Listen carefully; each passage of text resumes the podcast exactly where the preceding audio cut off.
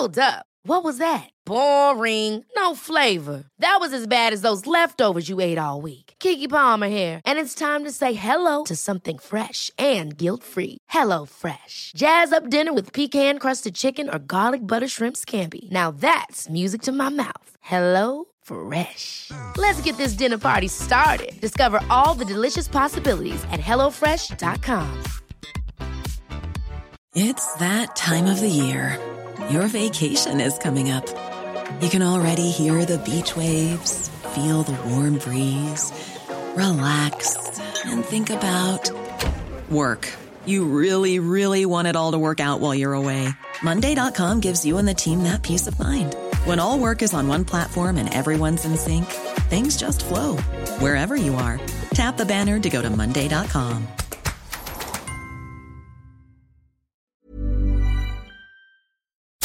You're listening to C one oh three's Cork Today podcast. Phone and text lines are currently closed. As we welcome you along to the start of the bank holiday weekend and the start of the Jazz uh, Festival, we start with the story of the interpreter for the thirty-three-year-old man accused of the murder of Aisling Murphy. He's told the Central Criminal Court that he made a spontaneous confession to him. Jozef Puska of Linally Grove, Muckla, County Offaly, has pleaded not guilty to the murder of Aisling Murphy on the banks of the Grand Canal in Tullamore, County Offaly, back in January of last year. Our reporter Andrew Lowth has been following proceedings this week at the Central Criminal Court, and Andrew joins me this morning. Good morning to you, Andrew. Good morning, Patricia. And you, and you are uh, welcome. Now, we heard earlier in the week from a woman named Anne-Marie Kelly. She happened to be out walking her dog in Tullamore on that day. What did she have to say? That's right, Patricia. This is the twelfth of January twenty twenty-two, as you highlighted at the top of this piece. And this is the day Aisling Murphy died. And she said that she was walking her dog along an area called the Church Road in Tullamore. It kind of links the Tullamore Retail Park towards the centre of the town. And she, she said she was walking her dog past McDonald's in Tullamore when she first noticed somebody behind her on a bike. And she said that she felt someone very close to her. She turned around and looked and saw that a man was cycling a bike very slowly behind her and staring directly at her.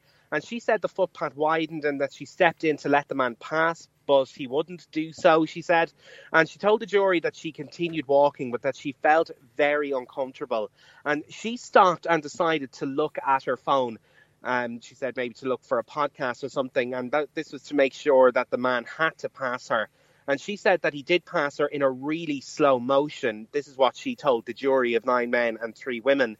And as he did so, she said that he looked back and was staring directly at her for what felt like a few minutes, but was probably a few seconds. And she said that he was going past her literally in slow motion, looking back over his shoulder, staring directly back at her. And she said that it felt like an intimidating stare, and she was cross-examined by the defence barrister, Mister Michael Bowman, who put to her that um, Jozef Puska re- uh, re- recollects um, this particular encounter, but um, he put to her that uh, he definitely looked back at her, but uh, it wasn't he wasn't staring at her, and um, she said that this was not what it felt like to her. Okay, and obviously stuck out in her mind that she went to the Gardaí uh, with it. Now, later in the week, the, jur- the jury heard supposed confessions made to Gardaí. Now, this was th- through a translator. Can you outline what happened there? Yeah, so just to kind of provide a little bit of a background uh, for your listeners, uh, Patricia. So Jozef Puska um, had told Gardaí on the thirteenth of January twenty twenty-two. This was when emergency services were called uh, to his father's house in Crumlin in Dublin, that uh, he had been stabbed the day before um, in Blanchardstown in West Dublin. Now, he said that he went, um, he got a lift from Tullamore to Dublin Houston. There he got a taxi out to Blanchardstown. He said he was meeting a woman, and um, then he said when he got out of the taxi he was set upon by two men, and then he got these stab wounds. Uh, the next uh, the next morning, the thirteenth of January, emergency services transferred him to Saint James's Hospital, and this is uh, where he was interviewed by Gardaí from Blanchardstown, who were actually investigating um, a stabbing incident out there as it happens. And they interviewed him. They thought there were some holes in his story. Something didn't add up. He said they, they said he was very vague. So they they were told that he had an address in Tullamore by Jozef Puska, and uh, then they tra- they um, they brought that information to um, the Gardaí in Tullamore themselves, and um, two Gardaí from from uh, Offaly, Detective Sergeant Brian Jennings from Burgarda Station, as well as Detective Garda uh, Fergus Hogan. They uh, went up to Tullamore, or to uh, Saint James's Hospital, I should say, from Tullamore. And uh, they, they here they met with Jozef Puska twice. First at around lunchtime. This sorry, this is on the fourteenth of January. They met with him twice. So two days after Aisling Murphy died. Uh, first was around lunchtime. They spoke about the stabbing incident and what happened and looked for his account on that. And then the second time was around um, was sometime that evening, around six o'clock. And they said, and at this point, a third um, officer from uh, Tullamore, uh, Sergeant Pamela Nugent, travelled up to Saint James's Hospital with a search warrant and against the hospital. And um, Detective Sergeant Jennings said that he went up there to the hospital. Mister Puska was a patient there. Uh, Gardaí had the search warrant in connection with the investigation into the murder of Aisling Murphy. And Detective Sergeant Jennings said he asked to speak to Mister Puska because they were seizing his possessions. So Mister Puska was brought to a single room. He had been staying in a mixed bay on the wards. About, uh, I think there were six beds in there, but they brought him to a room on his own for his privacy. This was hospital staff. And um, Detective Sergeant Jennings uh, said that Jozef Puska was awake and alert, and he had asked Mister Puska if he had heard about the murder, and Jozef Puska said he had, and he asked then if he was a sus- uh, suspect. Detective Sergeant Jennings said he was a person of interest, and then told the jury that there was a notable pause, and that Jozef Puska uh, spoke with an interpreter that Gardaí had organised for both conversations they had with Jozef Puska that day. And um, the interpreter said Jozef Puska was making an official statement. And uh, Detective Sergeant uh, Brian Jennings was told that Jozef Puska was admitting he committed murder. And he, the interpreter said, Mister Puska said, I did it, I murdered um, the murderer. This is still the account of Detective Sergeant Brian Jennings, who said that he immediately cautioned Jozef Puska that he did not have anything, he did not have to say anything further, and that he offered him a solicitor. And then the interpreter also gave evidence to the to the jury. What did he say? That's right. This is a man named uh, uh, Miroslav Sedlacek, and uh, he told the jury that about this second conversation between uh, Gardaí and Jozef Puska. He said that he was hired for both occasions. Um, he's actually from the Czech Republic, but he offers translation services in uh, in Czech, in Slovak, and in German. And he said this second conversation took place at around six o'clock on the evening of the fourteenth of January, and it lasted about twenty minutes. And he said the conversation began with Gardaí telling Jozef Puska about the search warrant that they had and explaining that his personal belongings would have to be seized uh, for an investigation into a murder in Tullamore. And he told the jury that Jozef Puska wanted to know how this was related to him, and he wanted to know if he was a suspect. So Uh, Miroslav Sedlacek said Gardaí told him that he was a person of interest, and Mister Sedlacek said that he explained to Jozef Puska what this meant. And he then said that he remembered very well what happened after this. And he said it was at this point Jozef Puska asked him personally to translate his confession. And he said Jozef Puska asked him to translate accurately and exactly what he was saying. And he said Jozef Puska told him to tell Gardaí that he did it, that he killed her, and that he did not do it intentionally. Now, Mister Sedlacek said that at this point, this was still a conversation just between him and Jozef Puska before he even had the chance to translate. He said that it was quite spontaneous. He said everything came quite quickly. He said Jozef Puska said that he did not want to do it, that he was very sorry he did it, and that it happened. And Mister Sedlacek then said he translated to Gardaí word for word, and that uh, Gardaí cautioned Jozef Puska, and he translated the caution. Mister Puska said he understood, and uh, Mister Sedlacek said Jozef Puska wanted to stress that he did not do anything intentionally. And um, Miroslav Sedlacek said Mister Puska then started asking questions. He said that he appeared very concerned for the safety of his family. His first concern was whether or not his family members' names would go public. Um, Gardaí said his own name would go public, and uh, he also asked if there was any possibility that the girl's family would like to take any revenge on his own family for what he had done to her. And he said Gardaí explained that uh, the girl's family certainly would not take revenge on his family. And Miroslav Sedlacek said Jozef Puska's voice was very different from the first conversation they had, uh, that he had had with him. Remember, the uh, Gardaí, uh, Mister Sedlacek and Jozef Puska had two conversations on that day, one at lunchtime and one uh, this evening, which is this one. He said uh, his, uh, Jozef Puska's voice was quite emotional. His voice was trembling. And he said that his sentences were quite disjointed and that he ju- he supposed that this was as a result of the situation that he that he was in. OK, and uh, finally, I know the jury is set to uh, hear expert witnesses in relation to some D N A evidence. That's going to happen today, but they did get some yesterday. That's right. So we got our first tra- uh, tranche of D N A evidence yesterday. We saw we got some from uh, Doctor Kim Cunnick. She's a fingerprint analyst with Forensic Science Ireland, and she examined uh, what she said were three items: a navy, a navy fleece raincoat, a Falcon Storm mountain bike and a pair of sunglasses. And she said she found nothing on the jacket. She says there was an area of possible touch on the inside ends of the sunglasses. But um, she said that it wasn't sufficient to develop a fingerprint. And what happened here was uh, the sunglasses were sent to the D N A section for analysis. And she also said that she found a fingerprint mark on the underside of the saddle on the bike.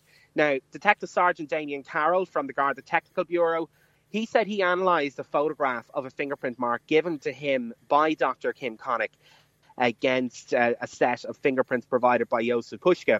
Now, I suppose to provide some context here, uh, Jozef Puska provided two sets of fingerprints uh, to Gardaí at Tullamore Garda Station on the eighteenth of January.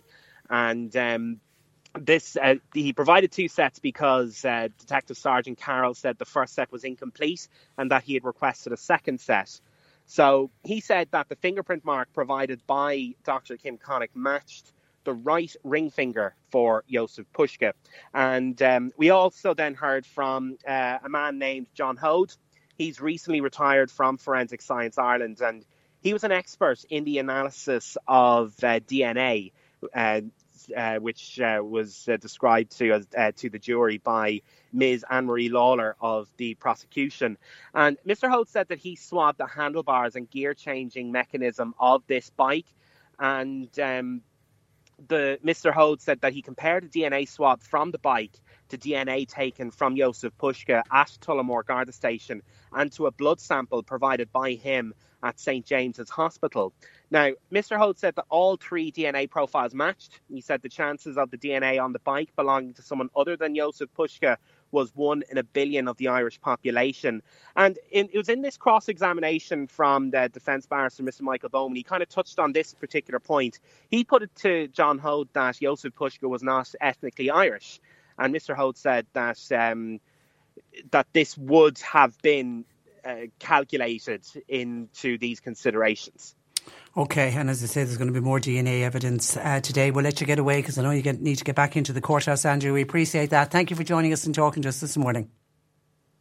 Thank you, Patricia. Good morning to you. That is uh, our court reporter at the Central Criminal Court for the Aisling murder, murder, for the Aisling Murphy murder trial, and that is Andrew Lowth. We were contacted by Mike Fitzgerald, actually, of uh, Star Tracks in Knocknagree, who was really upset about the fact that a post office letterbox that had been at Clownthorne Cross for many, many years had suddenly been removed and nobody had been informed about it, and it was causing huge complications for Mike, who regularly uses that postbox. But it isn't just uh, him, other elderly people in particular uh, were being discommoded uh, because of it. And, you know, he shared one story with us. He's not able to drive anymore because he's got um, vision uh, issues, and he needed to urgently get two letters into the post, so he needed to get a taxi to take him to Rathmore in order to to post uh, the letters, and it cost him twenty-three euro. Unfortunately, there was nobody available uh, to to drive him to the nearest post box, where he says previously he would have been able to walk to the post box, pop, pop it in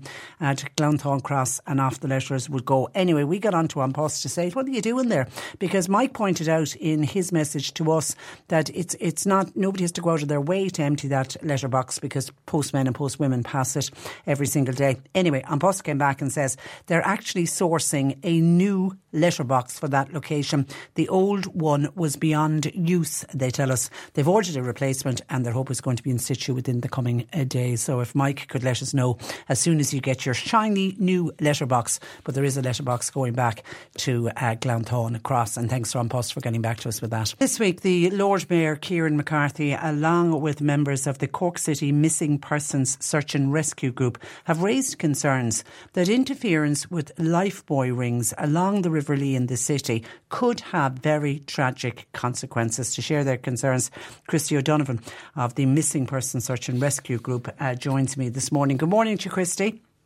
Morning, Patricia. How are you again? I'm, I'm very good, and thank you for taking time out uh, to talk to us. I suppose in, in the nature of the work that you do with the Missing Persons Search and uh, Rescue, would you recover many of these lifebuoys from the river? Um, yeah, to be honest, um, over the last, I suppose, over the last couple of months, up till the start of this month, we'll say, we probably had recovered over the period of maybe two or three months, maybe fifteen or twenty of them. But in the last in the last fortnight, we have another ten below in the base. So they, we, we, we do sweeps there every week on the river, and we're out searching actively pretty much all the time, unfortunately. But um, we, we, we, we're picking them up down the river as far down as Passage. We can get them as far as Passage. So they're, they're, being, they're being thrown in off whatever they're coming in off of. And uh, we, we collect them in the river and we bring them back up to our base. And we bring um, Colin Russell there. He works for Cork City Council. He comes up and he collects them. He, they, these they're re-sanitised and restaged, and until the, until the, the next one comes down the river, and we, we collect that. Oh, God, it's just so uh, frustrating. It really is. And listening to you, it's an issue that's always been there, but it seems to be getting worse, Christy, is it? Well, a couple of years ago, if you found five or six, maybe, well, maybe just before COVID, I suppose, if you found five or six in, in two or three months, it would be a lot. I remember taking a picture way back, I'd say maybe six or seven years ago, five of them. And we, we we thought that was a lot. Now you're, you're you're looking at tens, fifteen, twenty of them every couple every couple of weeks. It's it's it's it's ridiculous. It's I don't know. Is it just lack of education, or do people not realise what they're doing, or is it just people just going out the weekends or whatever, just having a bit of hygiene and think it's funny or whatever? I don't know. But most of the, like, to be honest and truthful, when we find them and they're all wrapped up and tied up and they're they're, they're as they were as they were put up on the stands, um, normally that, that's just people just. Not even thinking, they just do it for fun. Yeah, yeah, you'd, you know? you'd, you'd, you'd kind of think mindless vandalism, or somebody worse the wear for drink thinks this is a funny thing to do. I mean, I suppose in, in, it's good to hear that they're not being damaged, but it literally is somebody just grabbing it, nothing else to do, Asher, I'll fling this into the in, into the river. But just to explain to people, uh, Christy, how important those lifebuoys are and how important that they are in place. Well, I mean, you, you like you, you know, Cork and sure, like yourselves out there, banding like all like all rivers, most rivers have lifebuoys maybe two hundred meters apart where there's public access to them. But I mean, like if if if somebody falls in or, or jumps in or whatever, or they get in trouble while they're swimming, and you run up to a life look for a life ring and you run two hundred meters to get it, and you're standing there and it's gone, then there's another two hundred meters to go to get the next one, and that's the difference between life and death. Yeah, yeah, you know, and yeah. it's it's like if people just thought of it that way, maybe it might be. No, I don't know. I mean, look, I, I don't know, Patricia, to be honest, but like, it's very dismaying for us. And I'm sure all the other search and rescue groups outside, the search and recovery groups that are out there will will share the same stories. I see um, a lot of other search and recovery groups there and rescue groups are sharing the same kind of stuff, where Cork City Council or Cork Council and other councils, Waterford Council, are approaching these groups to say, will you go out and find our ring boys? Because there is a cost. To, there is actually a cost to restaging them. Now, I didn't know about that till a couple of years ago, whereby once they go into the water, they're deemed contaminated. Okay. The same as same as if we enter the water ourselves, uh, we're looking for people, wherever, we'd be contaminated. You have to, you, you must still decontaminate them. So there's a cost to the council. They must collect them. They must restage them. And that's a, like, like I said, the, the the man in Cork City Council that we deal with, Colin, he's he's the guy who looks after the ring boys and the North and South channels, and he's flat out. He's absolutely flat out. And you know, you know in that like, period of time of. You guys picking them up out, out of the river, getting them to Colin, the disinfection work that has to be done, there's that period of time then when that ring boy isn't available. Well, it wouldn't be available. No, Colin, it checks every single morning. That's his, that's what he does for the council. He checks every morning. So he replaces any ones that are missing. He's on it all the time. But he knows that at any given time, we, we will have we'll have ring boys. When we get to ten, we'll ring them rather than waste the time going up and down. So we just drop them into the City Hall. But I mean, obviously, like, like I don't know what the cost of Cork City Council, but it must be fairly substantial. What a waste! What a waste of money and a waste of time for Colin as well. It could be doing other jobs. Just, just, absolutely, absolutely. It's so frustrating. I mean, so I suppose it's those that are doing it, Christy, need to reflect and think if they are a member of their family might ever need to use one of these ring boys. That's what they need to reflect on, isn't it? Absolutely, Patricia. I mean, look, none of us know the minute or the hour you're going to need one of these one of these pieces of life-saving equipment. And that's exactly what it is. It's the same with the defibrillators. If you caught a defibrillator and fired it into the river, I can guarantee if you somebody saw it, you'd, you'd be getting an, you'd, you'd be doing some sort of time where you'd get a massive fire. Yeah.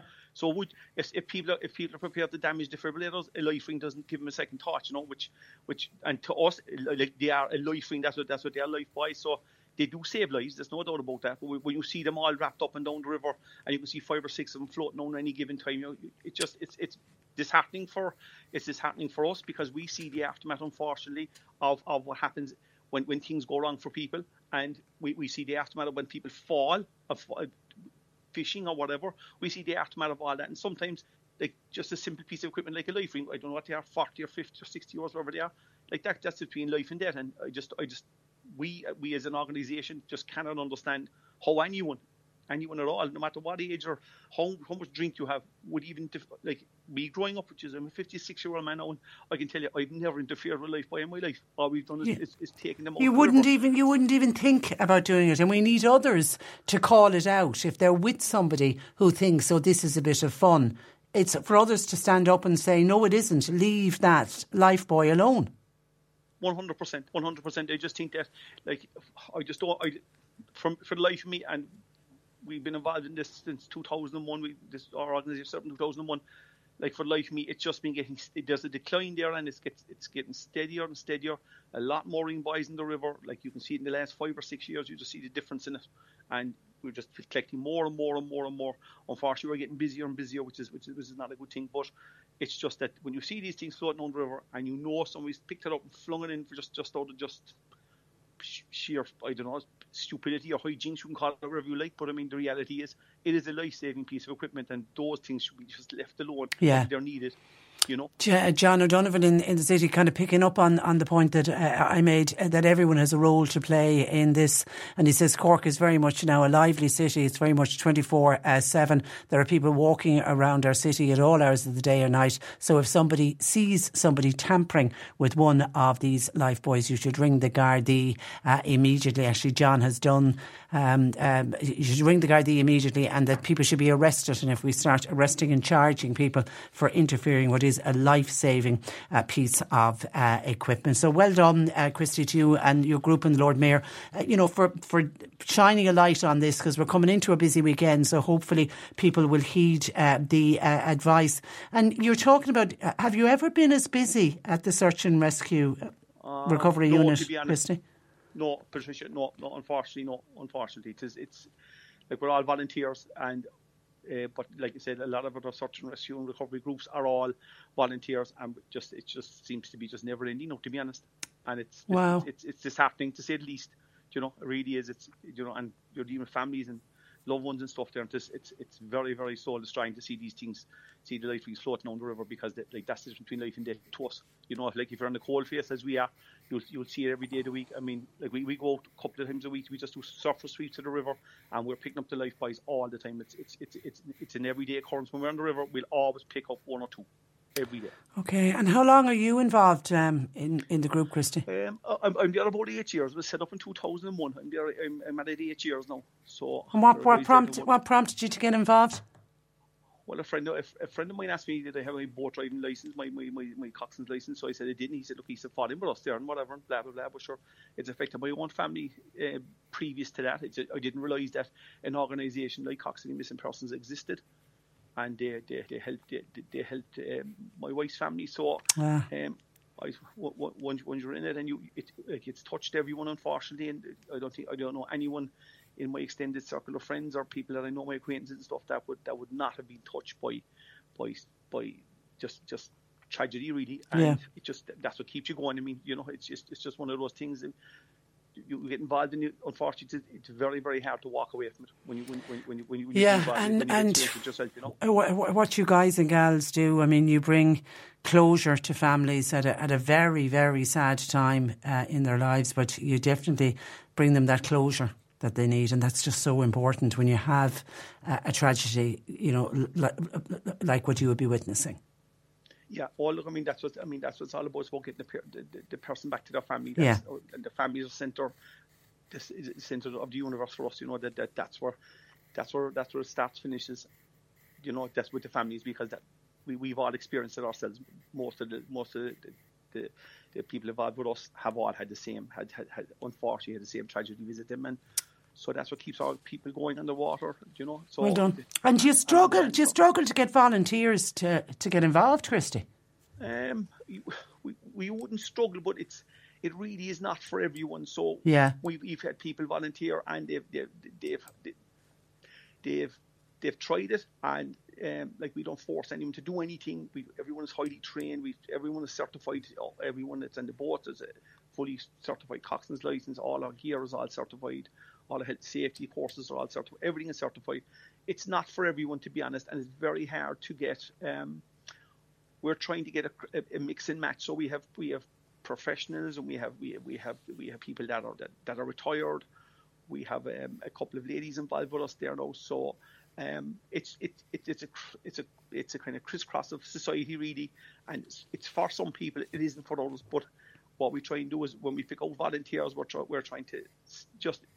It's it's not something that it's it's it's not something that you would you can readily take to. I know, if, if, I know. I, I, it's, it's hard to describe it now. Yeah, no, you're doing well. You're you're, you're doing you well, know. But you're such a dedicated uh, bunch of volunteers. You really are uh, incredible. Um, and uh, please God, you won't have a busy weekend. But uh, stay safe yourselves uh, as well, Christy. But uh, thank you for joining us and talking to us on the programme this no, morning. Patricia, have a good weekend. Yeah. Have a good weekend, to everyone. Thanks yeah. very much, Patricia. Bye bye, bye bye. That is uh, Christy O'Donovan, who joins us from the Cork City Missing Person Search and Recovery. And please, if you see anybody messing about with the life buoys and the life rings, will you just get them to stop? Now, we don't review that many children's books on the programme, but one came across my desk that caught my eye, as the story it tells is one I was not aware of. Jennifer Farley is the author and illustrator of Wonder Vet, which tells the story of Aisling Crust, the first female vet in Ireland and Great Britain. And I'd like to say Jennifer joins me this morning. Good morning to Jennifer.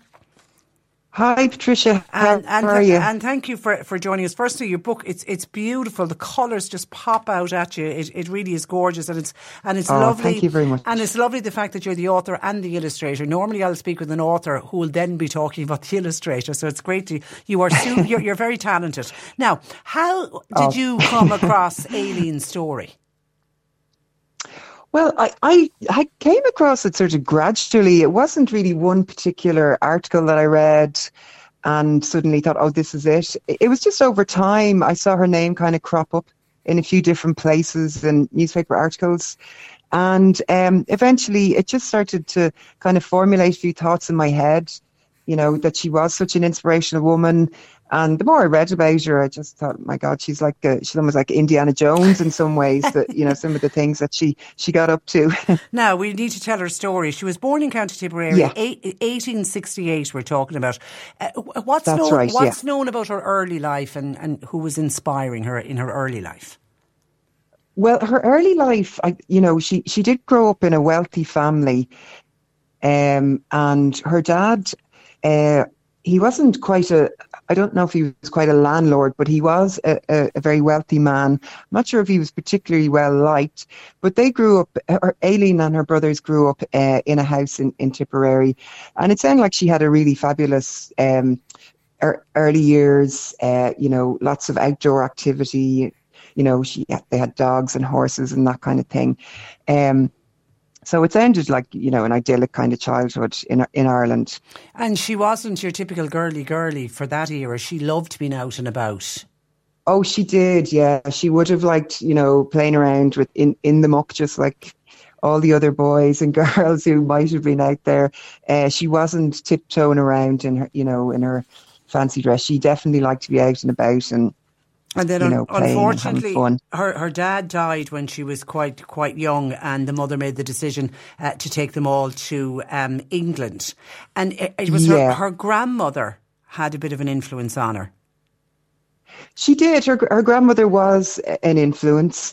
Uh, she was a painter. Her name was A M Cust. And she also wrote a book. Um, she wrote a book about cats. Uh, and that was, you know, that was really early on in, um, that would have been before Aileen was born, that that book was um, was written. It was called The Cat, History and Diseases by Lady M. A. Cust. Uh, so, yeah, she was, uh, she, you know, she would have been surrounded by uh, animal lovers herself. Um, and she, she just seemed to adore animals right from, from the beginning herself. So then she, she was in England then, um, and she wanted, it came, came of age, I know her mum wanted her to be a nurse, but she always wanted to yeah. be a, a vet. Now that was tricky because she would have been the only female in the veterinary college, wouldn't she? Yeah, a- absolutely. I mean, I think there was sort of, you know, definitely a certain amount of rowing with her mother about the idea of her even going to study uh, something like uh, veterinary uh, medicine. And, it, you know, Aileen did leave uh, with the help of a family friend who gave her some money, which allowed her to go to, to the a university in Edinburgh. So I think she had a fairly frugal lifestyle when she got to Edinburgh. And uh she worked very hard at university, and she was actually she was the only girl uh, in the class, but she was one of the best, if not the best. And uh, she, you know, she won medals for her study in zoology, and uh, she was really, you know, would have been out, an outstanding uh, student in the class. But then they wouldn't but, let her sit um, her final exams.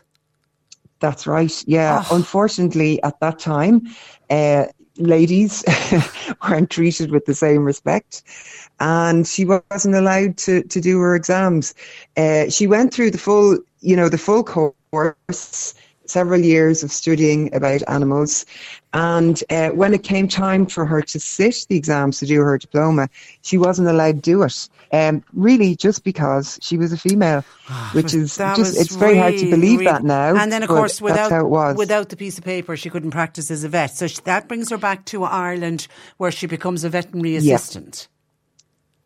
That's right. She came. She she came back to Ireland. Now she did have an ally in the university. Uh, the the president, I can't remember if he was the president or the principal of the university in Edinburgh, did, um, you know, have high regard for her and and uh, helped her get a contact with uh, a vet in Ireland called Willie Byrne. And she came back to Ireland and she went to work with Willie uh, for several years. And, she- and that's where. Initially, it was very difficult for her. You know, people didn't trust a female vet. They didn't think she'd be able to do it. So it was, you know, a bit tricky for her to be- begin with. But then over time, you know, they could see how good she was. And, uh, you know, she, she became a very well-respected person. Yeah, I mean, that gender bias, I remember back in the nineties, a friend of mine was a vet, and when she used to go out to some farms, it wasn't in Cork, it was mm. other parts of the country, uh, the an older far, the older farmers would often say, will you send the the man vet? she had to build up, she had to build up, say, I can do it just as good. Now, as you say, Absolutely. When you said Aileen was a bit of an Indiana Jones, uh, world, she would have lived through uh, World War One. She went to France yeah. to help with their war horses. Yeah, and the- That's right. Um, and this was probably the part of her life that I really locked on to um, to begin with, because I just found this really fascinating. She actually drove herself from Ireland to France during World War One to volunteer um, to look after the war horses uh, in with the, the British Army. And I mean, even just for her to get to, to France would have been a difficulty. But I think that, you know, the conditions when she got there would have been very, very difficult. Um, and, you know, I, I like I was very interested in the I, myself and my husband had gone to see the play War Horse years and years ago. I mean, we both kind of sobbed through it because it was mm. so sad and so beautiful. Um, and then we'd also been on a trip ourselves to Flanders and the Somme. And, um, you know, I just learned so much on that trip about uh, World War One, because I really didn't know very much about it. So when I had read about Aisling going there and working with the horses, I just, you know, my admiration for her was just, you know, incredible. She was, she, she was incredible. incredible. And I'm delighted to say that in nineteen twenty-two, she, she was allowed to take those final uh, exams, and she did That's then become right. first female veterinary that, surgeon in both Ireland and Great Britain. And she is the reason, yes. Jennifer, that we now have so many female vets today. I mean, she, yeah, paid, she paved the way, didn't she? Yeah, she, she absolutely did. She she was a huge inspiration to others, um, and she broke that barrier that it, it took so long to, to get through. The, the laws changed in nineteen nineteen, and then she was allowed to sit her exams in nineteen twenty. And of course, I, you know, there, there was no question that she, she wasn't going to be an, officially a vet then. So yeah, she, she did um, make a new trail for people to follow. Uh, incredibly inspirational woman. Wow, it's, it's fantastic, and the and the book, as I say, you did the illustrations uh, as well. I mean, they are beyond beautiful, your illustrations. Um, are oh, you, are thank you, you very much. Are you pleased with the way it's turned out? I am. Yeah, yeah. I am. Yeah, I, I'm delighted with it uh, and the, the printing, and it was it was published by Beehive Books, who really got on board with the project, and uh, you know, I can't really thank them enough. They were they're they're great. I am I am very pleased. Obviously, there's a few things I'm looking at and I'm kind of cringing a little bit, but. Um, You know, I think that's fairly normal when yeah. you look back well, at work you started it's, on. It's terrific, and I'm a great advocate to buy books for uh, children, and we're coming into that very yeah. busy period uh, coming up to Christmas. So please, uh, when you're out buying books, include this one, Wonder Vet, The Amazing Adventures of Aisling uh, Crust. Listen, it's fantastic, Jennifer, and it was a pleasure to speak with you. Thank you for that. Thanks. Thank and, you so much, Patricia. And, I really appreciate it. Thanks. Good luck with the book. Thanks a million for joining us.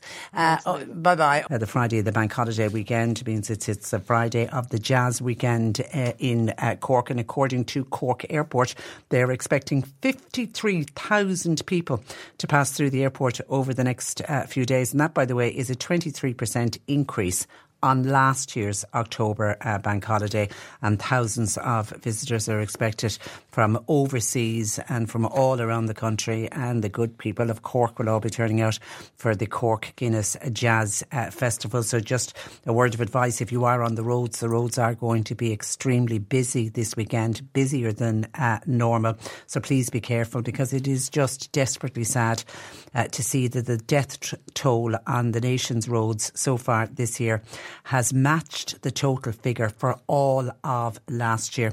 That obviously is prompting appeals for an urgent introduction of tougher penalties, and it's also a call for more Gardaí to be out on the roads. one hundred fifty-five people have now been killed on Irish roads for twenty twenty-three. The latest was a man in his fifties on Wednesday night in County uh, Sligo. That was a collision between a van and an e-scooter. That became our latest uh, tragedy. The Road Safety Authority, their chief executive, Sam Wade, is coming out at the start of the weekend saying, look, this year we've seen an alarming increase in fatalities, and the R S A is urging all road users to please work together to keep our roads safe for the remainder remainder of the year, particularly now as we go into the winter months, which of course obviously present additional challenges, and we've got the clocks going back uh, tomorrow night, so we'll have the uh, darker evenings, and actually the death toll, the fact that so many people have been killed on our roads this year, it's, it prompted a debate actually in the Dáil yesterday. Politicians are again calling for higher penalty points to be brought in across the board, hoping that that might improve road safety. Uh, we know, and I mentioned it on the programme last week, that the junior roads minister, Jack Chambers, he had outlined plans to double penalty points on bank holiday weekends, and this is something that they do in uh, other uh, countries. But now, at the debate yesterday, some T Ds are saying that that should be extended to cover all periods, not just the bank holiday uh, weekend. The Sinn Féin's transport spokesperson, Martin Kenny, he is uh, saying about Jack Chambers' plan for the double points on a bank holiday weekend, that it, it needs to be considered carefully so that you avoid any unintended consequences from any new legislation. And he was raising the issue of speeding. And he says that there are some drivers out on our roads, and you'll find them all over the country, and they're driving as if they're at the Monte Carlo rally. He said they speed, They drive erratically, they drive recklessly, and he said we need to have measures to be able to ensure that those people are actually uh, caught. Uh, Green Party uh, T D also spoke about his own children. This is uh, Mark O'Casick. He was talking about his own children who had a really near miss. They were always, almost knocked down by a car, and he outlined in the Dáil how his children had lined up, and he's obviously trained them well. You know, you stand at a pedestrian crossing, crossing and this was a Sinkland pedestrian crossing, and there were about to cross uh, the road when a driver coming up to the pedestrian crossing uh, accelerated. He said it happened in broad uh, daylight. They were on their way uh, to school, which is obviously a critical time for the vulnerable road users. And he said the fact of the matter is that it doesn't matter how much high visibility gear you're wearing. If a driver isn't looking and isn't concentrating, he or she will not see a pedestrian crossing and will not see young children about to cross. And, and the, the Green Party T D pointed out, you know, for a vulnerable road user such as a cyclist or a pedestrian or a child walking to school, they're not trivial incidents because they're not encased in, in a ton of steel, which is what some cars and trucks will be. Uh, so they've got nothing to protect them from the impact if they are hit by a, a car or another a vehicle. And then, I, with great interest, I heard the Transport Minister, Eamon Ryan, he actually conceded in the Dáil that despite improvements in recent years, he said Irish roads are simply not safe for children to walk or to cycle to school. He says, while there has been improvements in recent years, he said our streets are simply not safe. He said they're not safe for children to walk or cycle. And he said they're not even safe for very experienced cyclists. And I think that took a lot for Eamon Ryan uh, to say that, because he has been the one who's been constantly promoting people getting on their bikes and cycling, constantly been promoting that parents should allow their children to either cycle to school or to walk to school. And whenever on this programme we raise the issue of, you know, a lot of cars being around schools, a drop-off and pick-up, will inevitably have, you know, some people from an older generation, oh, in my day we always walked, and why are all these children being so lazy that they're dropped off right at the, as close to the school gates as possible?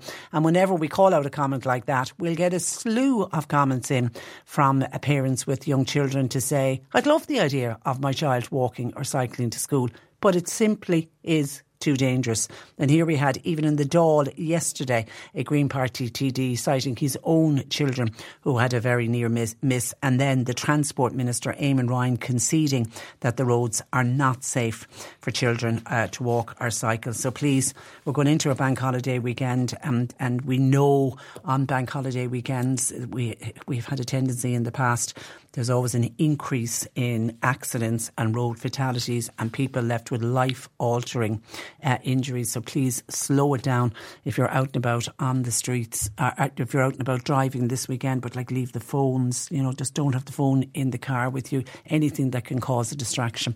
oh eight one eight, one oh three, one oh three. Some other topics uh, coming into us on the programme. Hi, uh, Patricia. This is the Sky customer from Monday's show who contacted you very, very frustrated because remember she was trying to get through to Sky to cancel and couldn't get through. Well, I'm just back on at the end of the week to say I still haven't been able to cancel my Sky T V account all week long. We have sent a letter to them, as was advised by a number of your listeners.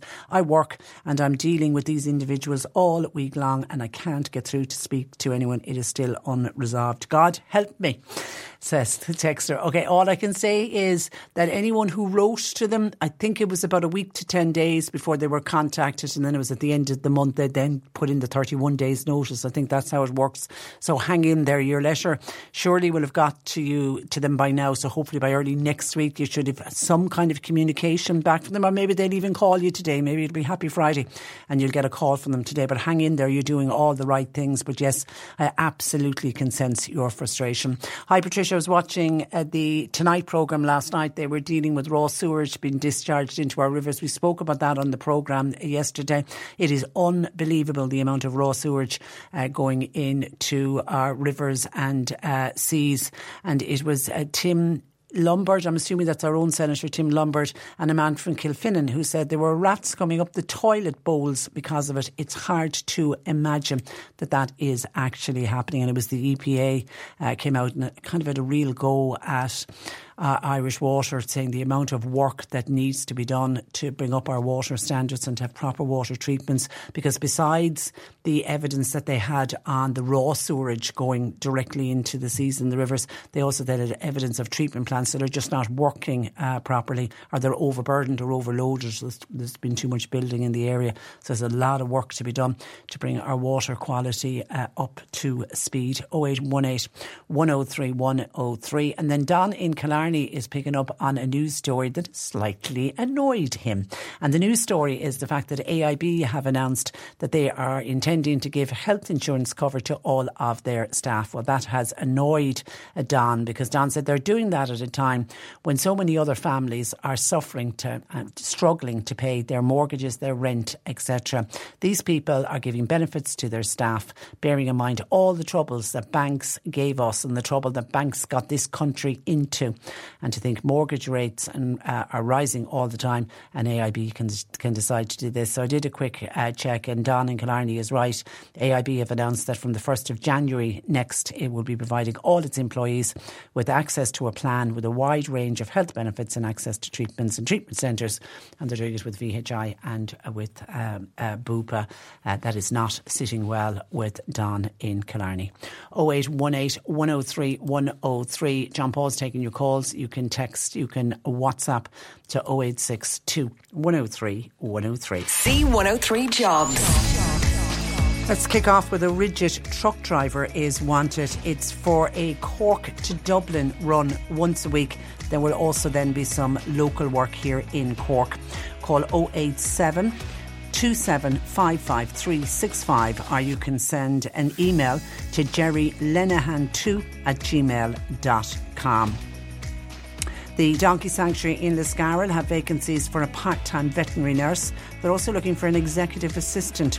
Full details available on their website, w w w dot the donkey sanctuary dot org dot u k. A full or part-time childcare assistant is wanted to work in the Carricknavar area. Email tracy thirty-eight murphy at yahoo dot co dot u k. And Bandon Kitchens, they've got a vacancy for an apprentice cabinet maker. You must have good English and your own transport would be an advantage. C Vs please to info at bandon kitchens dot i e. You'll find all the details and more job opportunities by going online now. Just go to c one oh three dot i e forward slash jobs for more. This is C one oh three. Cork Today on C one oh three. With Corrigan Insurance's Macroom, now part of McCarthy Insurance Group, for motor, home, business, farm, life and health insurance. c m i g dot i e. Now, we often get questions into Jane, our resident vet, about what to do with the remains of a much loved pet once they've passed over the Rainbow Bridge. So, to talk to us about pet cremation, I'm joined by Eamon Cody, and Eamon is with Resting Pets, uh, which is a lovely name, uh, in Tremore in County Waterford. Good morning to you, Eamon. Good morning, how are you? Um, I'm very well, and, and you're welcome to the programme. I suppose, go back, how and why did you decide to open up a pet crematorium? It's just a long story. It, it, what happened was I I was the proud owner of a of a, a very large Great Dane for a long, long time. And uh, poor old Mason died. Uh, I went to try and get him cremated and I couldn't. The only place I could find for Mason to be cremated was in Newry. I didn't want to send him off up to Newry and wait, wait six or eight weeks for his ashes to come back. So Mason ended up being buried in the middle of a very large flower bed in our in, in our garden. So I decided after that something had to be done about this. And I, I have to say, there is nothing as painful as having to bury a much loved pet. It, I tell you, it was it, it was terrible, and and because of the the the, the I mean, Mason Mason was fifteen stone weight, like he was he, you know he, he was a huge he was a huge dog, you know. Uh, we actually we actually ended up going into town and hiring a mini digger, you know. So it was it was a horrendous thing, and it's it's still the house is still not right after, and that was that was all head, heading for three years ago now, you know. Wow, wow. So so, it's, it, so it, then it was so, traumatic. So you decided, right, let's see if we can open one uh, locally. I mean, how do you go about opening up a pet crematorium? Uh, I think you have to be half crazy. That's that's the first thing, even to start. Uh, the rules and regulations and the planning, the planning requirements around it are are are, are they're just crazy. Um, I travelled the length and the breadth of of of all South Kilkenny, all over County Waterford, and all looking for a premises that was that was finally acceptable uh, to the to the to the planners and the department. And I actually ended up three hundred metres away from my own house, I, I, in a place I didn't even know was here. So uh, it's, it's it's it's there's a lot of paperwork, there's a lot of rules, regulations, reports. It's it's just crazy, um, but it's once you get there, it's it's very very well worthwhile. Yeah. Now talk to me about how the service actually operates. What I do is I don't have uh, uh, vans going around the country, you know, calling to vets and all. I I depend solely on people's Uh, reviews and their experiences, and they're passing on information to each other uh, about about the service that we provide here. So we, I usually end up with, I just get a phone call, uh, someone's very upset at the end of the phone saying the dog has just passed or the dog has gone to the vet, sorry, excuse me, um, and can I help them? Uh, and in that case, I I, I, I usually I, I like people to bring their animal here to to me so that they can see that it's not a big factory I'm running here. It's only a little small family uh, family operated crematorium. There's, on, there's only myself and my niece really working here full time. Um, and within a couple of days, then they're coming back to me uh, to collect the ashes of their pet. And when I say pet, I mean I I've, I've cremated dogs, cats, you know, the normal, what you call normal pets. But I've done some of the, I, I mean, I, I, I've cremated a, a monkey, I've cremated sugar gliders, spiders, rats, you name it, I've cremated them at this stage. A, mon- a monkey? Yeah, little monkey, yeah, one oh. little monkey. He loved the little thing, you know. But uh, he that's the, he's the only the, he's the only exotic I've done. Well, I mean, oh. a wolf would be exotic as well, I suppose. A I, wolf? I cremated a wolf as well. A wolf, yeah. Who had a wolf? A wolf? Yeah. Somebody had a wolf as a pet? Yeah, that, the wolf. The wolf actually came from West Cork now. So there's, there's one of our there's own. Wolf, there's wolves in own. West Cork. There is indeed. and and I was on your website uh, yesterday, Eamon. Yeah. Uh, you have a goodbye room. I have.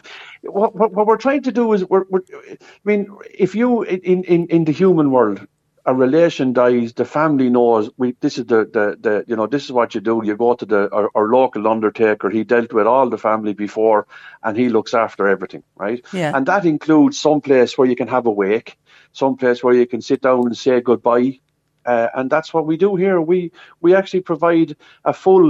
Um, it's a funeral service for yeah. for your pets.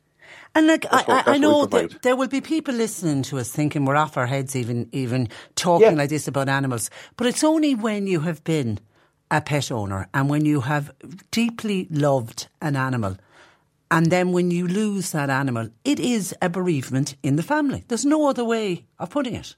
No, there there is no other way to explain it. And you're right. There are people who just don't get it. Um, I mean, it's it's um, it's it's a strange thing. I'd see it even within with, with, within families here. You, you you could have, you know, the husband doesn't get it, or the wife doesn't get it, or the children don't get it, and the rest of them are all in bits. You know, yeah. Uh, you can't teach that to somebody, and even if you could teach it, they couldn't learn it. It's it's it's it's it's just they're just different people. Pet, pet owners are, you know. Um, and uh, people think I'm crazy for what I'm doing, and they think my customers are all crazy. But, they're not. Um, they're absolutely you know, not. They're absolutely not. No, and, and I know from our no. listeners, because we do a weekly uh, pet corner, and, and I know, you know, we often will get in really sad uh, messages and emails in from, from listeners because they've lost a much loved pet, and, you know, trying to work out when is the right time to introduce another pet, and people find it just so. And as, as you say, it's only other pet owners that can really understand that. So it's, I, I think, I think the service you're offering uh, is is fantastic. But somebody, um, uh, Mary, is wondering, when you cremate the dogs or the animals, whatever pets they are, are they all mm. put in together? How do you know for sure what ashes you're getting back? Now you're very particular on this. I'm I'm so particular on this. Uh, I will go. I mean, I, I I guarantee everybody that what happens here is one animal at a time. Uh, that's why I don't. I mean, if I if I cremated ten animals in a week, that's an awful busy week, you know. Uh, and I I will go so far as that if people want selling a little or a lot. Shopify helps you do your thing however you cha-ching. Shopify is the global commerce platform that helps you sell at every stage of your business. From the launch your online shop stage to the first real-life store stage, all the way to the did we just hit a million orders stage. Shopify is there to help you grow. Shopify helps you turn browsers into buyers with the internet's best converting checkout. thirty-six percent better on average compared to other leading commerce platforms. Because businesses that grow, grow with Shopify. Get a one dollar per month trial period at shopify.com slash work. Shopify.com slash work.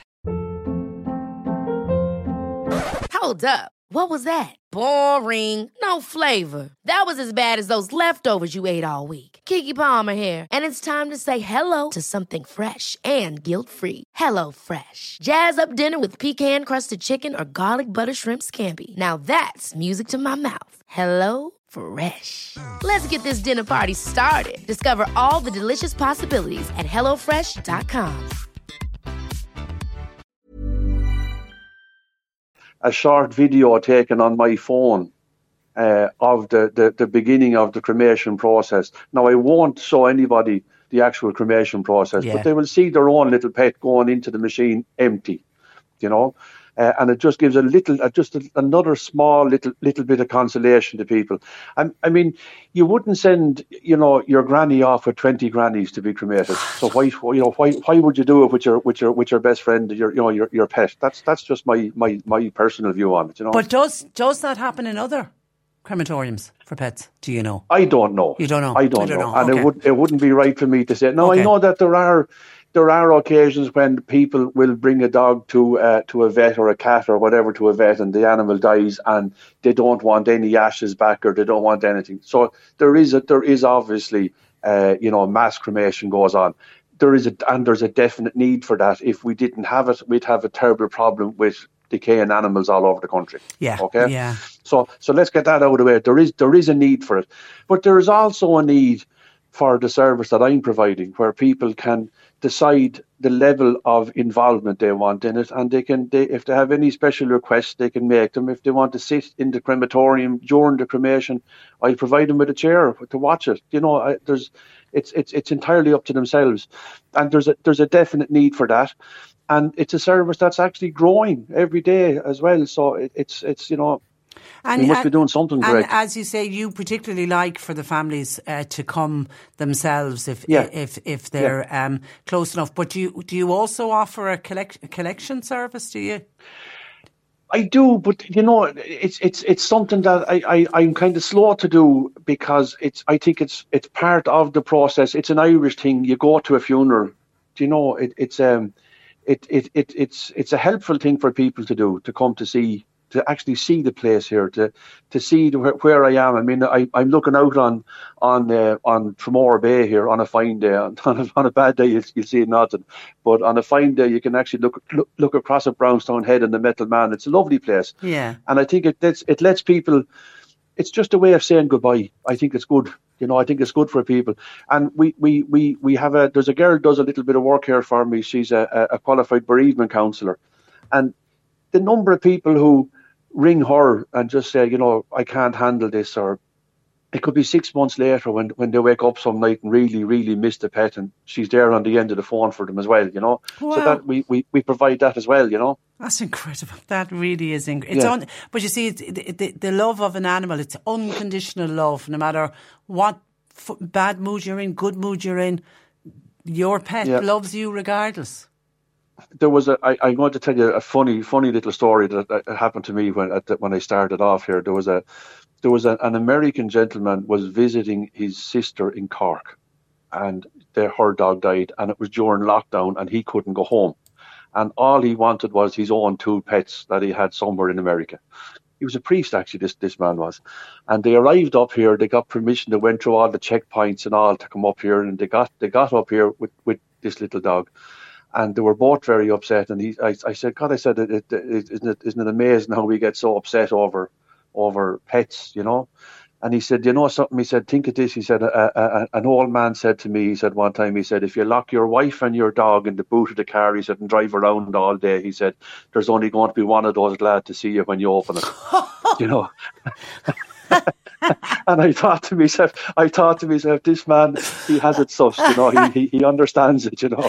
But, uh, and so, somebody's but, asking so, how how soon are the ashes returned, and in what way do you return them? I usually have ashes back. I, I strive to have it in twenty-four hours. Right. I sometimes, I mean, there. I've had, there's a lady came here to me this morning with a, with a, a little cat, and by three o'clock today, she's going to have it back. Um, I certainly don't, I don't not subscribe to this thing of six, eight, ten, twelve weeks waiting for, for, for, for ashes to come back. I think it's, it's, it's very disrespectful. Um, but, uh, so, and they, and they, they, I used to do all the little statues of cats and dogs and all, you know, uh, there was an awful lot of rubbish involved in it and uh, an awful lot of expense.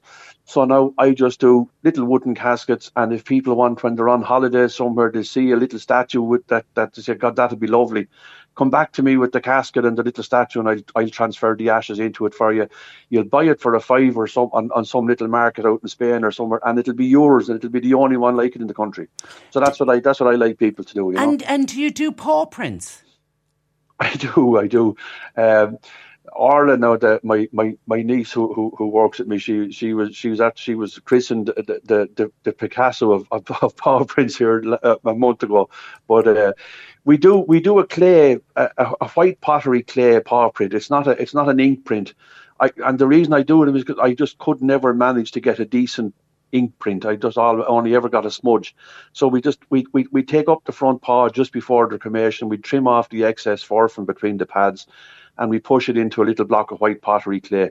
So you get the last indented footprint your pet makes on the planet as well. Oh, goodness me, goodness me. You know, um, a listener yeah. says, uh, really enjoying uh, listening to your guest. Uh, it was Eamon Cody of uh, Resting Pets in uh, Tremore. Tremore. We uh, lost a dog. Oh my God, it was the saddest uh, day. My health actually went backwards following the loss of the dog. Um, yeah. you, you always have to remember as well that some people don't have families, and the, the pet, particularly a dog or a cat, can be the only family that they have. So the loss of a, of a pet is very, very uh, deeply uh, felt. Um, Anne says, yeah. I buried my two boxers. It was like losing a member of the family. Uh, people are saying the same thing. And there's another lovely one in saying, uh, hi, Patricia. We have our fur, ba- we had our fur babies cremated. We have our babies at home with us. Our vet actually uses the company that you're speaking with on the radio this morning. Our fur babies will remain with us forever. Uh, thank you for that. And that's so some people decide, some will bury the ashes. They might like to bury the ashes, but others mm. will just keep the ashes at home with them forevermore. Yeah, and what's happening as well now, Patricia, is that a lot of people nowadays, it's just, just the way the way the, the way the housing market has gone. People can't buy a house, or they're renting a house. Yeah. And you don't want to bury your dog in a rented garden that you might have to leave. I, you know, I that's what's happening I, an awful lot. I, I didn't and, think of and, that. And, and, Say that again, sorry? I didn't think of that. You, if, if you're, if yeah, you're and, moving. And, and, and it's happening a lot. And then, I mean, apartments don't have gardens. You can't bury a dog on a balcony. Do you know? Uh, there's a lot of there's a lot of people, they just get a little bit of comfort knowing that that, that, that the little dog is, I mean, the little pet is there still, just in in, in a different form. Uh, you know, you've obviously you've yeah. obviously done a number of uh, Cork pets, because somebody else has been on to say, Lisa here from Cork, when I lost Sam, uh, Patricia, that man you're speaking to, Eamon, he's an absolute uh, saint. I have my dog's ashes with me. Sam was my best friend, always and always be will always be. Uh, thanks to Eamon for the service that he uh, provides. So, and how busy are you, uh, Patricia? Do you know something? I did not realise how busy I was going to be. Right, I'm I'm I'm retired. Right, I'm sixty years of age. I'm I, I'm retired, and I said this would be something I do for myself and my son. Give him a start, you know. Um, but it just it it it it has just morphed into something that we never we never expected it to. Um, it's it's I'm very busy. Uh, this week, for example, there's twelve animals gone through the doors here. You know. Goodness me. Um, I'm I'm I'm I'm trying to figure out somewhere now. I've been I, for for for my sixtieth birthday, I've been sent all over the world to th- doing things that I, I always wanted to do by, by by the family. And tonight I'm going to the opera down in Wexford. I'm going at four o'clock, and I don't know how I'm going to hang up the phone. So I'm going to have to get someone to, to, to answer the phone for me. Just just to be on people, when people need you, you have to get an answer. you know, a, a, a machine is no good at that stage. So I'll have to get someone to answer the phone for me. And I know, I know you opened up in the middle of, of COVID, so that would have been hard yeah. with social distancing, would it? You know, I had I had people I had people driving here and leaving their pet on the bonnet of my car, and they'd leave the money. Uh, uh, there was one woman, I always remember, she left the money under the wiper and the little cat in the box on, on the on the bonnet of the car and went away because they thought they had COVID in the house. You know, yeah. And she came back the next. She came back two days later, and it was done done the same way. I never actually got to shake hands with the woman, you know. But so COVID, COVID, COVID was difficult. Um, they say it, it was it was a crazy time to even try and start a business now. To be perfectly honest, no, well I, done, I suppose well I, done. I, I must well, have been the half crazy anyway. Yeah. But, you know, but well, you, you've if, you've spotted the need, and Jim wants to know: is there a set price for cremation, or does it depend on the size no, of the there, animal? There, there is no really set price on it because uh, it's like how long is a piece of string. But just an average, you know, a little small dog, you're looking around two hundred eighty euros, and right up to the giants. Then you know, your your your Great Danes, and that they'll be around four hundred twenty. Yeah, that's that's yeah. that's the, the full service hauling. But you know, so I have I do I have to have a minimum charge of one hundred euros. Uh, because it just, it just, it just wouldn't, it wouldn't, wouldn't cover your costs. To, to, to, okay. No. Okay. No, re- you know. Resting, so resting pets dot I E. You're based in Tullamore. Yeah. If people want to find out more. Listen, I've really enjoyed our chat, and I can see a slew of comments coming in. I think whenever you mention the loss of a pet, it just opens yeah. a floodgate for so many people. We wish you good luck. Continue good luck with the business, Eamon, and thank um, you for taking Patricia, time out. Can I? Yeah. Can I mention one thing to you there, please? We've been we've been nominated uh, for the, the, the pet crematorium of the year. Okay. And it's a vote. It's a vote on uh, on on uh, Facebook. So if people want to give me a little vote, I'd be delighted if they did, and if they could just go on to if they go on to the, the, the Resting Pets Facebook page. Yeah. There's a link on it where, where, where people can, can, can, can vote for us, and it'd be great to get a to get a bit, a little bit of recognition for I'm, it. You know? There is such a competition as Crematorium of the Year for Pets. It's it's it's it's actually it's the National Pet uh, Awards. There's there's awards for you know the best vet and the all best right. veterinary nurse and all that type yeah. of stuff. And I'm in it. I, I I'm in it in, in the, the pet bereavement section. Would you believe? Right. I'm in the I'm in the morbid section of it. So well, listen, uh, Eamon, uh, keep doing the fantastic work that you're doing because you are bringing comfort uh, to so many, which is great. And it's a pleasure talking to you. Thank you for that. No problem. Give me a call anytime. Good morning. Bye bye. Bye bye. That is Eamon Cody of Resting Pets in uh, Tullamore. oh eight one eight, one oh three, one oh three. I can see, as I say, a lot of uh, texts coming in. Patricia, I lost my beautiful little cat. He was like my shadow. Uh, I had him create, uh, cremated. He was thirteen, nearly fourteen. I miss him so much. I cried every single day. Uh, day. Um, it's, and um, that listener has, doesn't want her name called out, which is fine, but it's just sent out a picture of a beautiful, beautiful uh, cat. And somebody else says, we lost our dog Posh in January. Ulster had, had her cremated. We got the ashes back in a lovely little casket with her name and date on it, and we were delighted to get the ashes back. It was all so emotional. To Protect, brought to you by C one oh three, the I B I, and funded by the Commission Naman with the television licence fee. Check out ours to protect dot I E for more info. This week on Ours to Protect, we bring you some spectacular ideas on how to cut down on food waste with lots of recipes, meaning the pumpkin isn't just for carving. Around eight hundred thousand tonnes of food waste is generated in the country every year, and Ireland has committed to halving food waste by twenty thirty under a U N Sustainable Development Goal.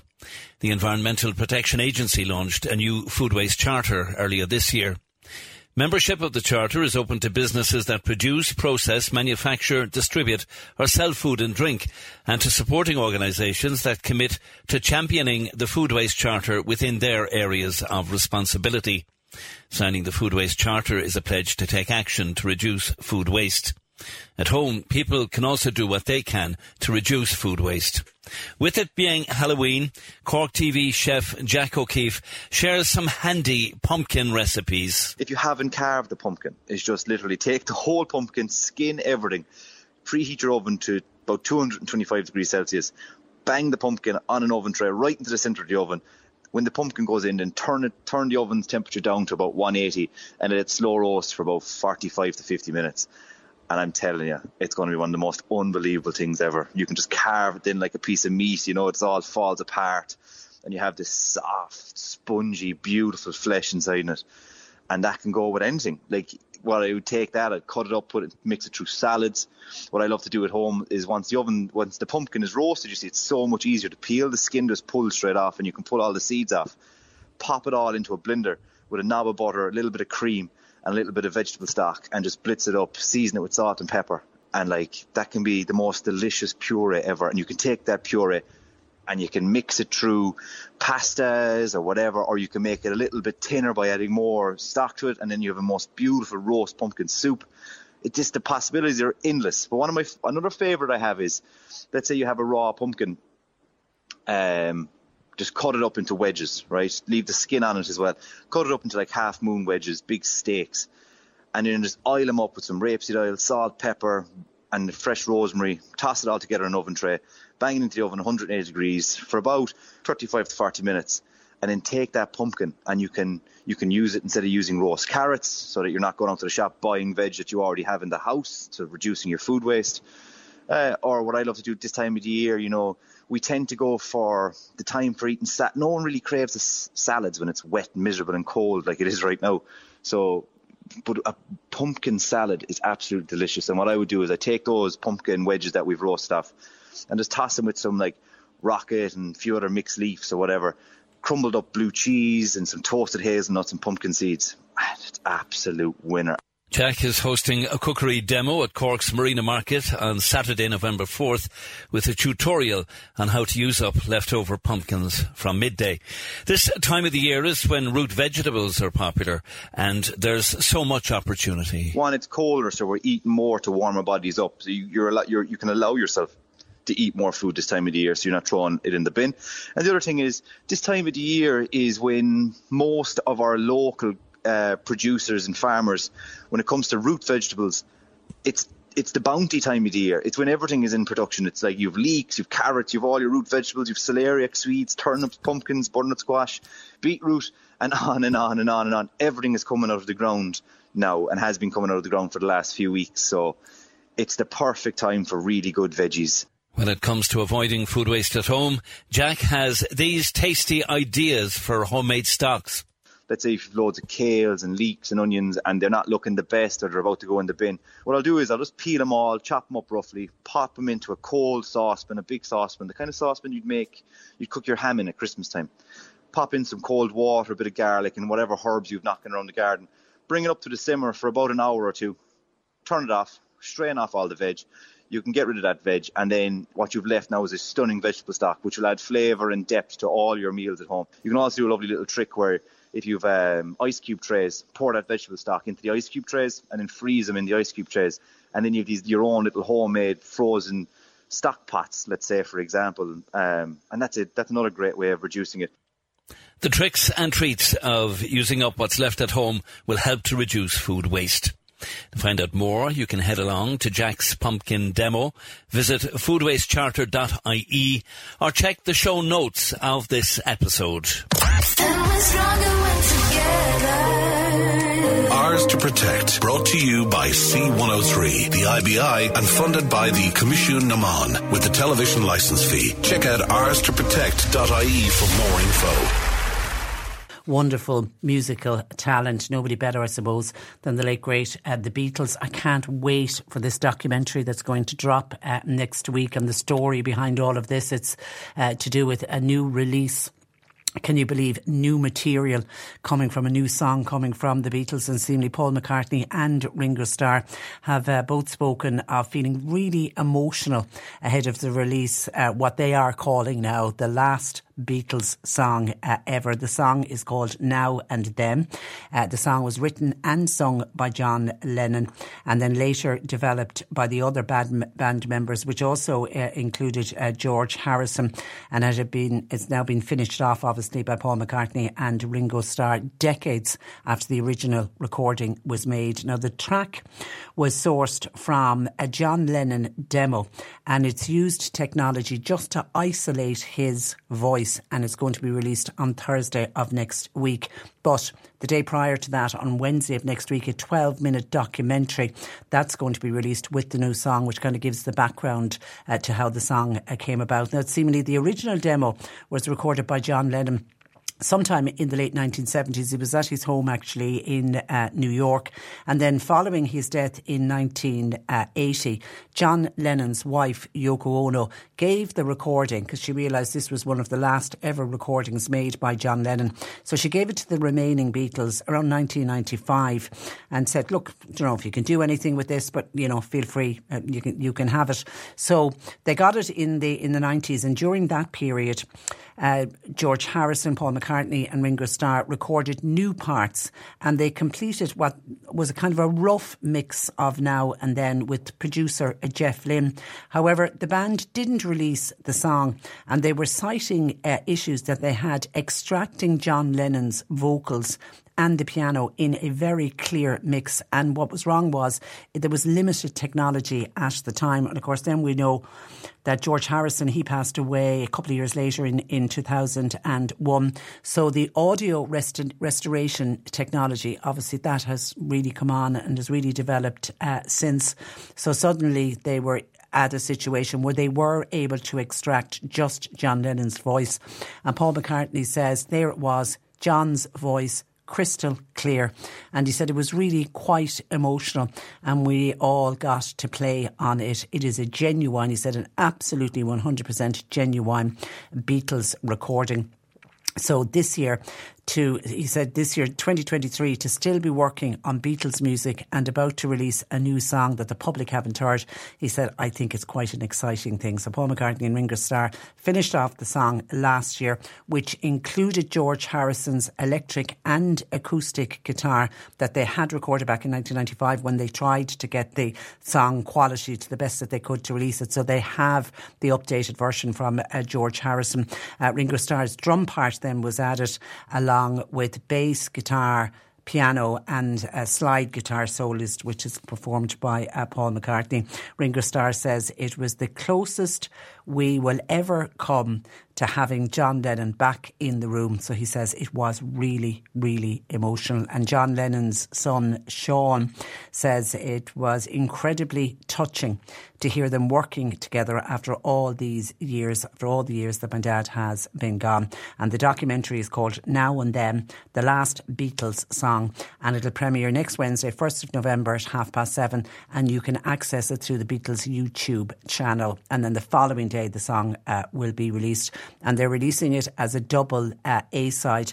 And what other song can they release, can they put it with, except the Beatles' debut single, uh, Love Me Do. So it's the first and uh, the last. That really is quite uh, special. But I went on to the Beatles' YouTube channel before I came on air this morning, and they actually have a little promo out of the documentary that yeah, you can see. It looks like it's going to be a lovely, lovely piece uh, to watch. So mark that one in the diary for next uh, Wednesday. oh eight one eight, one oh three, one oh three. Some of your calls coming in. Oh, this...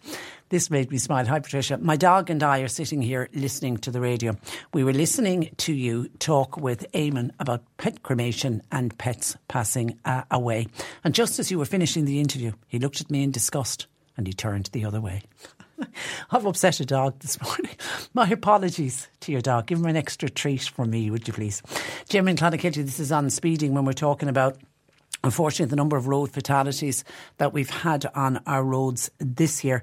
And it's looking like, and I'd hate to say it, but it's looking like if it keeps up, we're going to have a record year for deaths on our roads. And they're all families whose lives have been absolutely destroyed by losing a loved one in a car accident. And let's not forget the people who uh, didn't pass away but had life-altering and life-changing uh, injuries. Their lives will never be the same uh, either.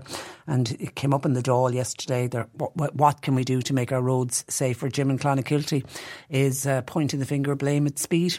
He said speed is getting worse. He said the speed lim- limit is a mockery. He says in Switzerland, Switzerland, and I didn't know this, if you're caught speeding in Switzerland, you're instantly disqualified. Jim thinks it's for about six weeks. He said that is the only way that people will actually start to obey the speed limit. He also points to the fact that we don't have enough enforcement. Uh, before, he says, many years ago, uh, when he'd be out and about, he'd always come across the guard at the checkpoint when he was coming to or from his house near uh, Clonakilty. Now he said you would rarely see a checkpoint. And actually that got me thinking, I can't even remember the last time I was stopped at a checkpoint, I, you know, bar, say, COVID times, but they were different times. We, we were being checked for something very different. But I can't remember when I was actually... Remember when you used to be stopped for... They used to check your tax and uh, insurance. Can't remember when I was last uh, stopped either. Thanks for that, uh, Jim. Les, once, Les then says on keeping our roads safe, can I ask a question, please? Why are we the only country that allows people who have failed their driving test to continue driving? And, and I don't quite know the point you're making there, Les. Les, I mean, lots of people failed their driving test first time round and they go back out and they continue to maybe get extra lessons or they continue to get more experience. So I don't know what you're suggesting when you say somebody fails their driving test. And of course, if they fail their driving test, they have to have a qualified driver ready then to sit in with them when they drive home. So I don't quite get the point you're making. If you want to expand on it, maybe I'm missing your point. And Morris says, uh, Patricia, dangerous driving is a major uh, issue. But does anybody look at the type of cars we have today? The speed that some of the modern cars can get to is quite frightening. Recently, says Maura, I drove my daughter's Ford Focus. I felt it was like holding back a racehorse. The engines that are in cars today are simply too fast and the bodies of cars, some of them, crumple like a tin can. Do we need to go back and look at the engines that we put into cars? And I suppose that would tie in with putting limiters inside in uh, cars, you know, that you could only get to a certain speed. Not everyone uh, is up for that. Uh, oh eight one eight, one oh three, one oh three. Uh, hi, Patricia. I thought listeners might be interested following on from your piece about the pet cremation. I actually do funeral ceremonies for pets.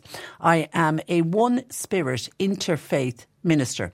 As has been said before already on your programme, people often feel as much grief when a pet dies as when a person dies. So our ceremony often helps with the process of uh, grieving. I was not aware of that. There you go. Um, somebody doing funeral ceremonies. But listening to Eamon, he, they, they have a bereavement counsellor. People actually go for bereavement. Again, you're going to have people going, what the hell are you talking about? It's only a dog, it's only a cat, or it's only a wolf, in the case of one that Eamon had to cremate from uh, West Cork. But if... Uh, When you lose a much-loved pet, it really is. It really, really is uh, like a death in uh, the family. And hi, Patricia, when I mentioned the Beatles, I used to work in a music school and I actually met Yoko Ono. Sean, her son, was there auditioning to enter the school. That's a West Cork listener uh, from the U K now living in uh, West Cork.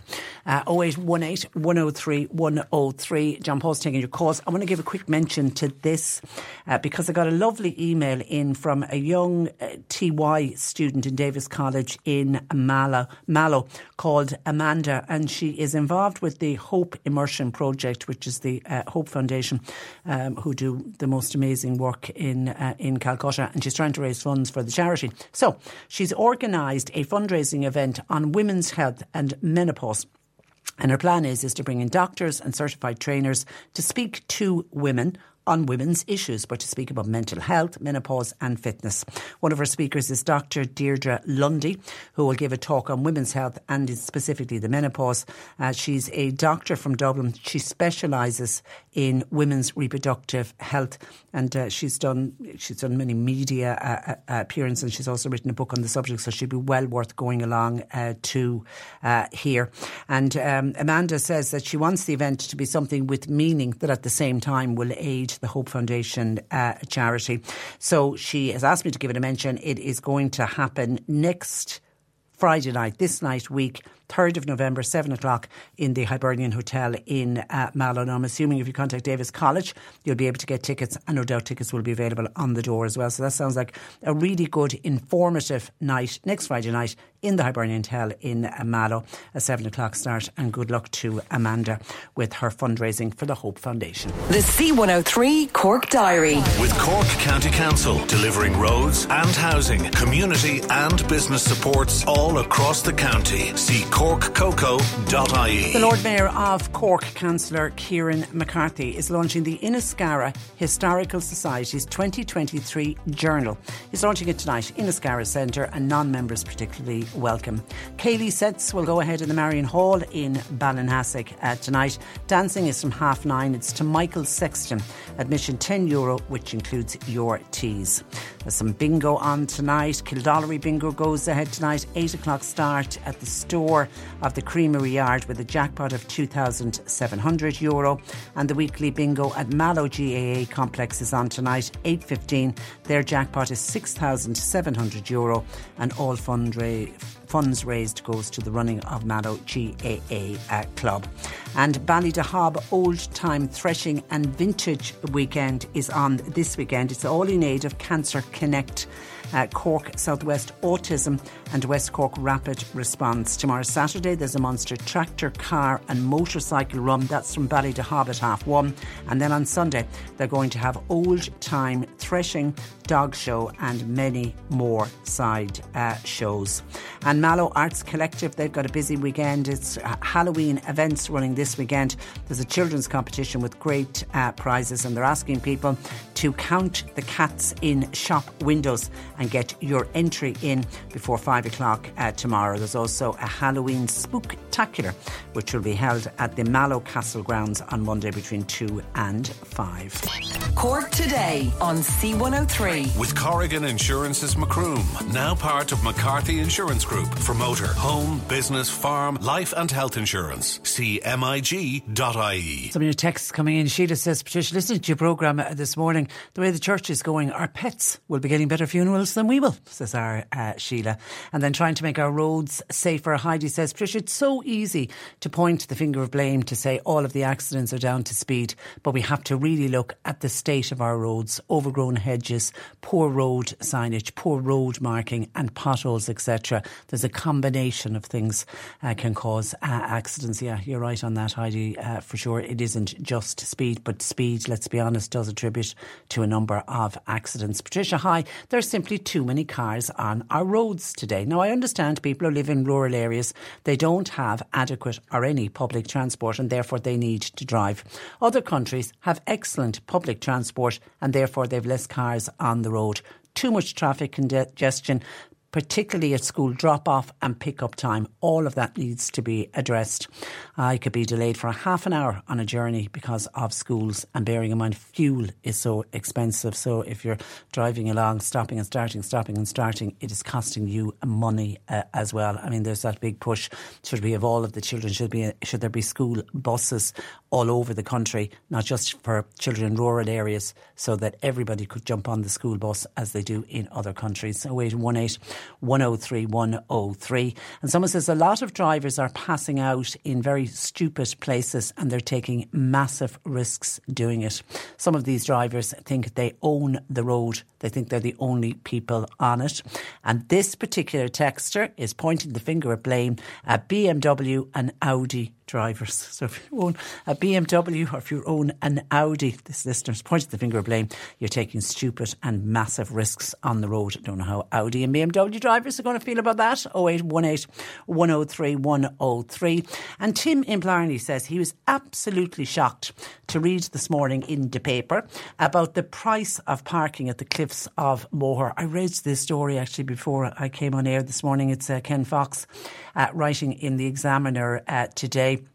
And, uh, you know, the Cliffs of Moher, it's probably one of Ireland's most famous tourist uh, attractions uh, in the country. But there's a bone of contention with visitors and locals who are complaining because there has been a steep rise in the cost of parking your car if you want to go to visit the Cliffs of Moher. Now, the Cliffs of Moher is now known as the Cliffs of Moher Experience.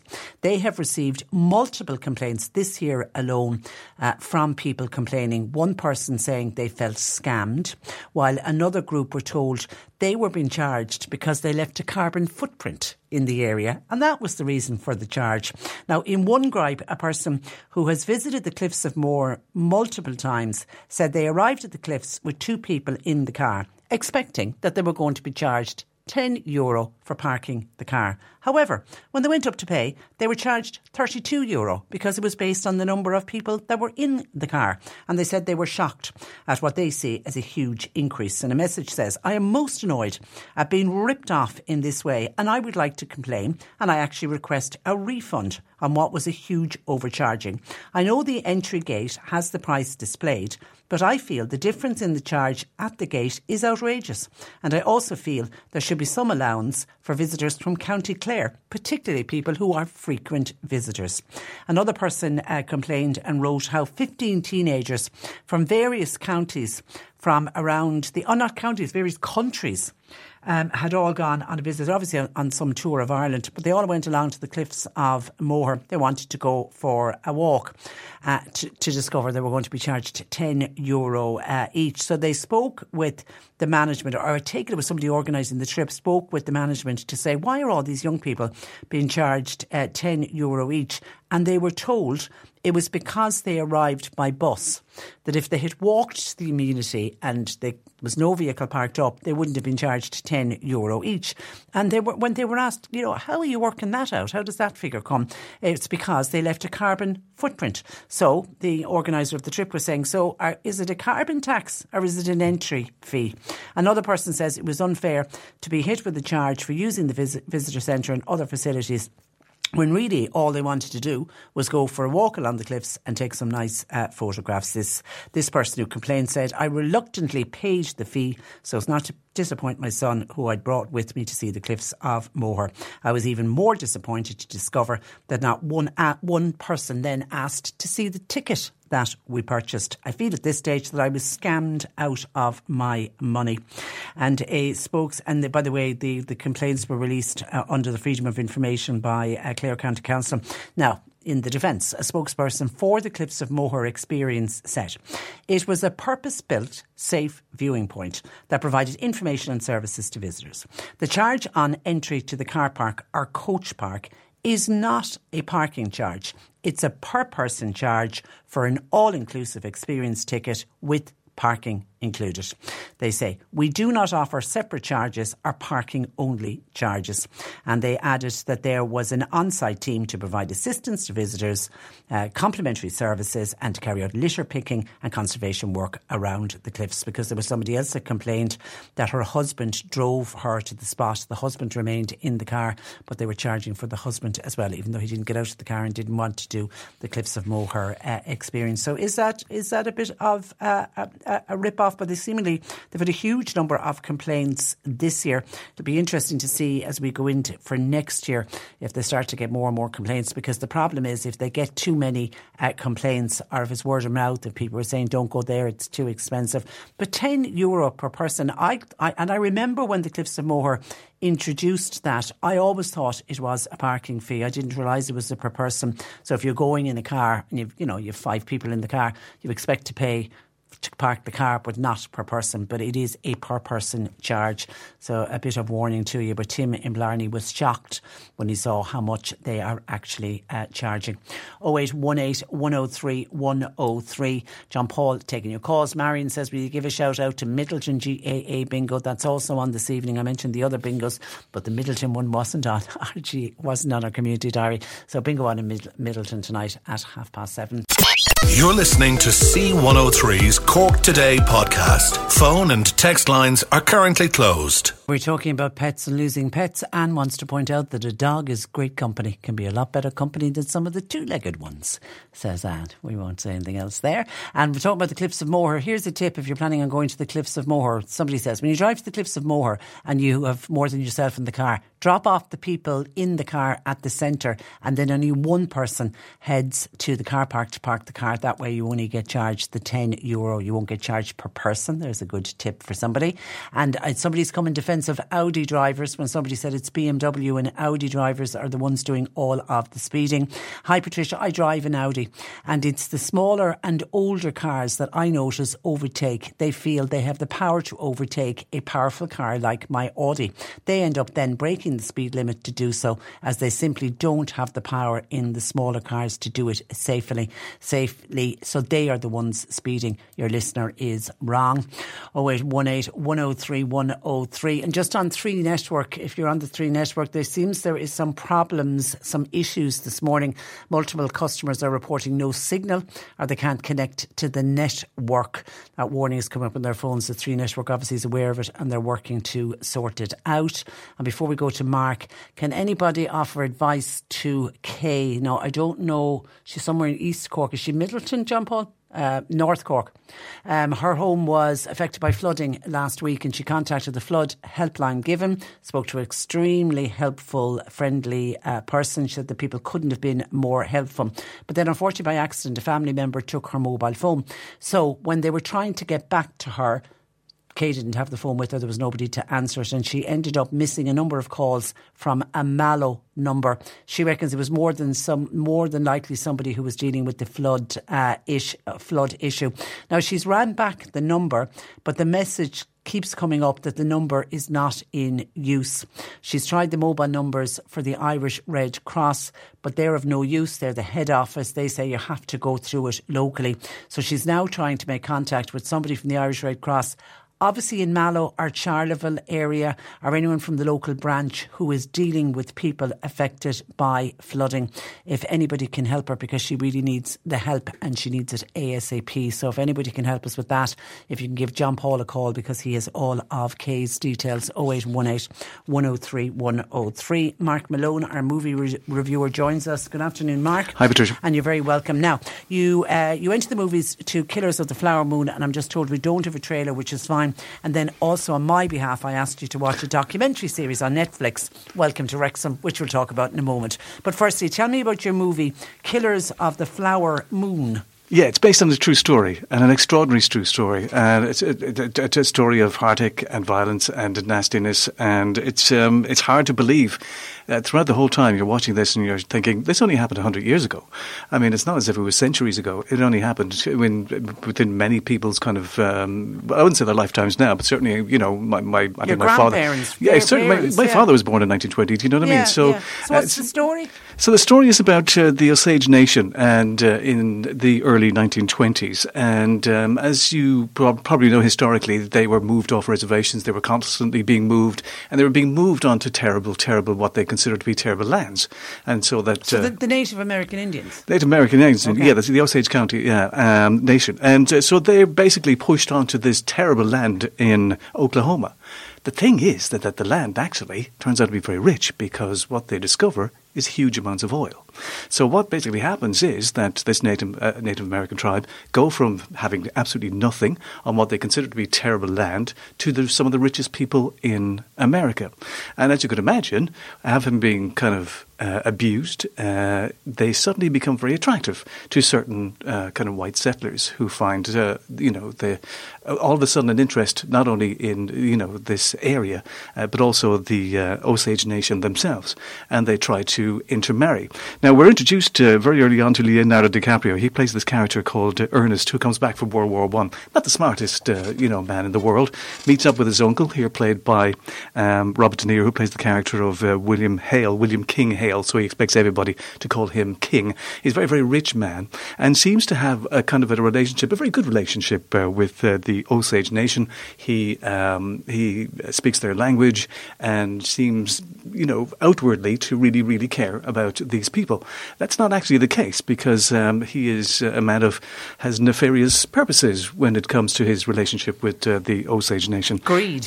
Indeed. And so basically what begins to happen is that members of this tribe begin to be killed and murdered, and many of them become ill.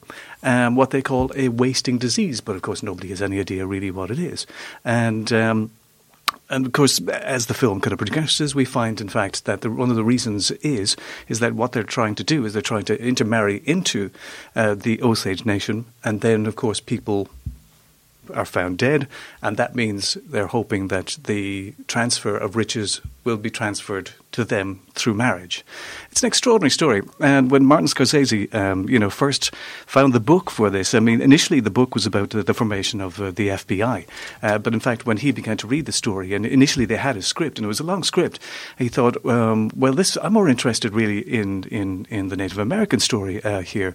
And so therefore he met with Osage Nation elders, and he began to come more, become more interested in their story as opposed to uh, the story in the book, which was basically about, as I say, uh, the formation of uh, the F B I. Um, it's an extraordinary film. It really is. I mean, it's and it's another one of the Scorsese films that are over three hours long. Uh, now, of course, we know the reasoning for that because this is going to end up on streaming. This is um, um, uh, an Apple Plus movie, uh, which has been sent to cinemas, thankfully, be, be, before that, because it is an extraordinary film to look at. But obviously, they don't really mind if it's three hours long because if you're at home, of course, you, you can, can pause it at any time. Exactly. Yeah, yeah. Uh, and so, and so that's one of the reasons why it's uh, three hours long. Um, and it was a difficult watch for me in the cinema, to be brutally honest with you, because, you know, you had to go to the bathroom beforehand. Yeah. And I recommend people, first of all, it's a huge film. I mean, the, the cinematography, the, the performances, everything about the film is really, really extraordinary. Uh, the score by Robbie Robinson, who sadly passed away a couple of months before the uh, film was released. And his score is absolutely extraordinary. The cinematography is amazing. And uh, the performances are really quite good. It's, I think it's the first time, though, when, to, for me, I've always been a huge admirer of Leonardo DiCaprio. Here he's wearing kind of false teeth and, um, and he's kind of grumbling his way. He's decided that's the way he'd kind of portray his character. And re- uh, Robert De Niro, even though he's very good, we've seen De Niro play this kind of sleazy, kind of nasty mm. kind of character before. He does it well. He does it very well, yeah. Indeed he does. Um, as... Um, Martin Scorsese points out, though, the film isn't really a whodunit, it's who didn't do it. Basically, everybody in that kind of area wow. was involved. I mean, it's an extraordinary, horrible, violent, nasty story. And uh, the thing is, it, it's, it's hard to believe that it's uh, all true. It's uh, one of the most expensive films ever made for streaming. It had a two hundred million dollars budget. I think it's gotten back about fifty million dollars of that, but I don't think Apple Plus are too worried about that. I think the streaming services tend not to be because they know it's going to end up there. And it's one of the things, if you have Apple Plus, I do. Uh, but if you do, then you, you the might cinema. wait. I'd recommend you to go and see it in the cinema because it is huge. Yes, two hours in. And uh, I should point out that um, um, at, uh, Jesse Plemons, who plays the F B I guy, or, or what was to become the F B I, he doesn't arrive into the film about, until about two hours in. And that's when you make you realize, it makes you realise then that there's another hour to go. And I found that very, very difficult. Uh, but there's always something interesting happening, and that's due to good direction and great editing. And so throughout the film, I was never bored. Um, and it's a gripping story, isn't it? It's an extraordinary story. It's yeah. a shocking story.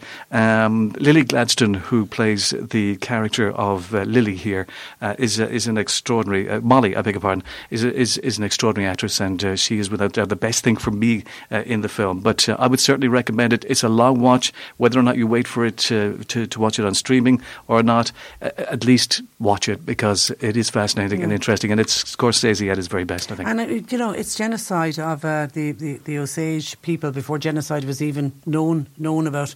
Uh, shocking. Okay, Killers of the Flower Moon, mark it out of ten. I'll give it uh, nine. Nine out of ten. Okay. And then I asked you on Disney Plus to watch Welcome to Wrexham. Now I have to say I was late to the party on this one because I think well, the the uh, season one of Welcome to Wrexham, I think it came out last year. It did, I think. Yeah. Wasn't it last year? Mm-hmm. And they're actually up to um, season. They're kind of halfway through uh, season two. Okay, for people who have never seen Welcome to Wrexham, just the background story to it.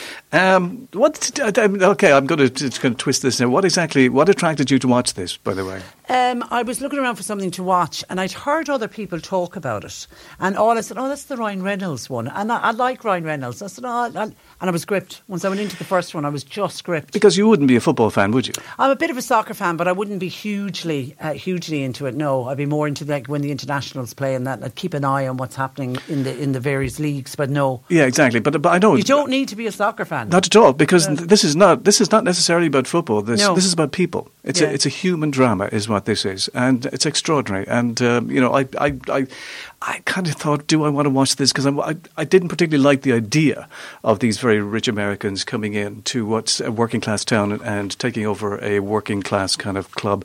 And my first initial reaction was a bit, a bit I was a bit cynical about it all, to be really honest with you. Having watched it, um, my attitude and my opinion has changed slightly. Well, so, I think the people of Wrexham were very cynical at the start, saying, what is this? And you can't about? blame them for that either, to, you know. And that's the thing. I mean, the thing about, well, it's about uh, Rob McElhenney, who who's probably best known for It's Always Sunny in Philadelphia and, of course, Hollywood superstar Ryan Reynolds. Uh, they decide to buy uh, this small little football uh, team in Wales. And... Um, At first, you do kind of think, you're very, you are kind of cynical about it, because we've seen, you know, um, a lot of people uh, with a lot of money buying up clubs. And, of course, the money has meant success for them, which is what a lot of the locals in Wrexham were wish, wishing for and, and, and, and hoping for. And initially, as you saw and you heard, that uh, there's there was a lot of cynicism about it. Um, but it has worked, it has to be said, even though, to, you know, they spent an awful lot of money. I think they've lost about three million, yeah. I think, in the last few years. But, look, come on. They'll make it back. Let's put how much... Did uh, Disney Plus and Disney pay them for, for the two series? And Wait, also that's never been mentioned. And yeah. there's there's references to Aviator Gin just everywhere. And that, that amount of free advertising is, is, is absolutely huge. There's a lot of uh, humour here as well. I think the two boys, you know, are having a good time, even though it's very very difficult. You know, and the amount of money they're spending is quite extraordinary. I mean, at one stage, I think uh, the, the pitch just dies on them, and they've got to rechange. They've got to change the pitch, and that's going to cost them a hundred thousand pounds. But I think for me, what I loved about it, because look, soccer, it's it's a working class uh, uh, sport and always has been. It's changed over the last few years, maybe with the big, big money bucks, you know, and big, big money players, because when we meet the players, and I say it's a human drama, we get to know the players, we get to That's know the people. And they're not they're not all hugely rich, do you know what I mean? I think it pointed out at one stage that the average, you know, pay for these players was about thirty-five thousand compared to three million in the Premier League. And these were people with families and kids doing their best, trying to become a, um, a professional footballer and trying to make a living out of playing professional football. Once they're earning not a huge amount of money, just pretty much the, you know, an average wage, and that's what I really really liked about it. Um, I think. You know, it's very professional, though, this whole thing. I mean, there's a lot of money been put into this, I think. Um, it's beautifully directed. It's beautifully filmed.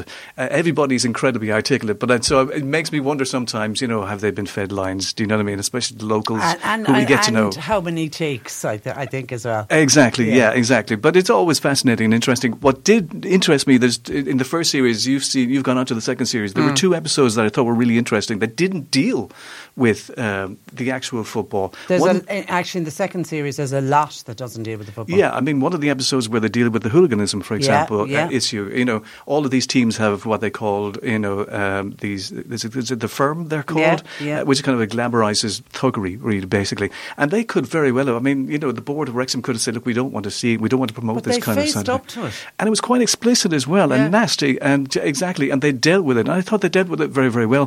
And then there's a wonderful episode then near the end as well, where uh, this picture went viral of Ryan Reynolds congratulating Congratulating Rob McElhenney after a game and hugging him, as opposed to his wife, and so therefore they then did a whole episode on men and men's relationship and with bromances. men. Exactly, yeah. Which I thought was lovely, you know, and it was yeah. nice to see that. But for me, it humanises the players. You see how they react if they're sent off, and you see how upset they are uh, in in in the um, in, in the dressing rooms, and also how vicious the game can be, because they moved in, and I think eleven players were let go that very yeah. first uh, you know season, and. Um, And that's kind of shocking and heartbreaking. Uh, but that's the reality of professional sport, I'm afraid. Uh, you know, and... I think with certainly the first series, I don't. We, we don't want to give away too much. I no. think, but the, it's the heartbreak, it's the highs, it's the lows, and the players have got to deal with that, and the fans have got to deal with that. And I think that's what I loved mostly about it. Yeah, and when I came to the first uh, series, I was I'm I'm really bad about you know with true stories. It's it's like your previous one, Killers of the Flower Moon. Um, I'm desperate for googling to find out all the information so that I normally know the storyline then before I sit down. And I decided once I got into Welcome to Wrexham, I said, okay, I'm not going to Google it. So I ended up watching the entire first series not knowing what was, and I'm not going to give it away what did happen, but mm-hmm. not knowing what was going to happen, and the stress levels. I was shouting and roaring and come on Wrexham, and, and then oh when they didn't get a goal, when they, it's, it's, it, it's, it's great, it really is great. And I, I absolutely adore the chemistry between Rob McElhenney and Ryan Reynolds, and I love the fact that Ryan Reynolds is the more famous of the two, because it's Ryan Reynolds and the other guy.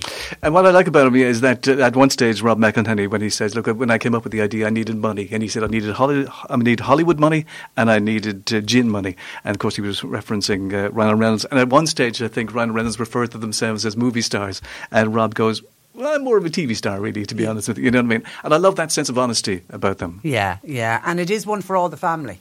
very. Mm, there's a bit of swearing no. in it. Yeah. Oh yeah, well uh, yeah, yeah. Okay, I didn't think of the swearing. Yeah, but I think yeah, but it's well worth well worth watching, it and it is. And somebody saying where is you it don't on? Have to be a football fan. No, no, you absolutely don't. Welcome to uh, Wrexham. Season one is fully on Disney Plus, and uh, you've got season two now to look forward to. I'm always jealous of you. Okay, listen, enjoy. Thank you for that, Mark, Thank and thanks uh, for joining us. Okay, that's where I have to wrap it up for today. My thanks to John Paul McNamara for producing. Nick Richards with you for the afternoon. Have a great bank holiday weekend. Cork Today on C one oh three with Corrigan Insurance's Macroom, now part of McCarthy Insurance Group. They don't just talk the talk; they walk the walk. C M I G dot I E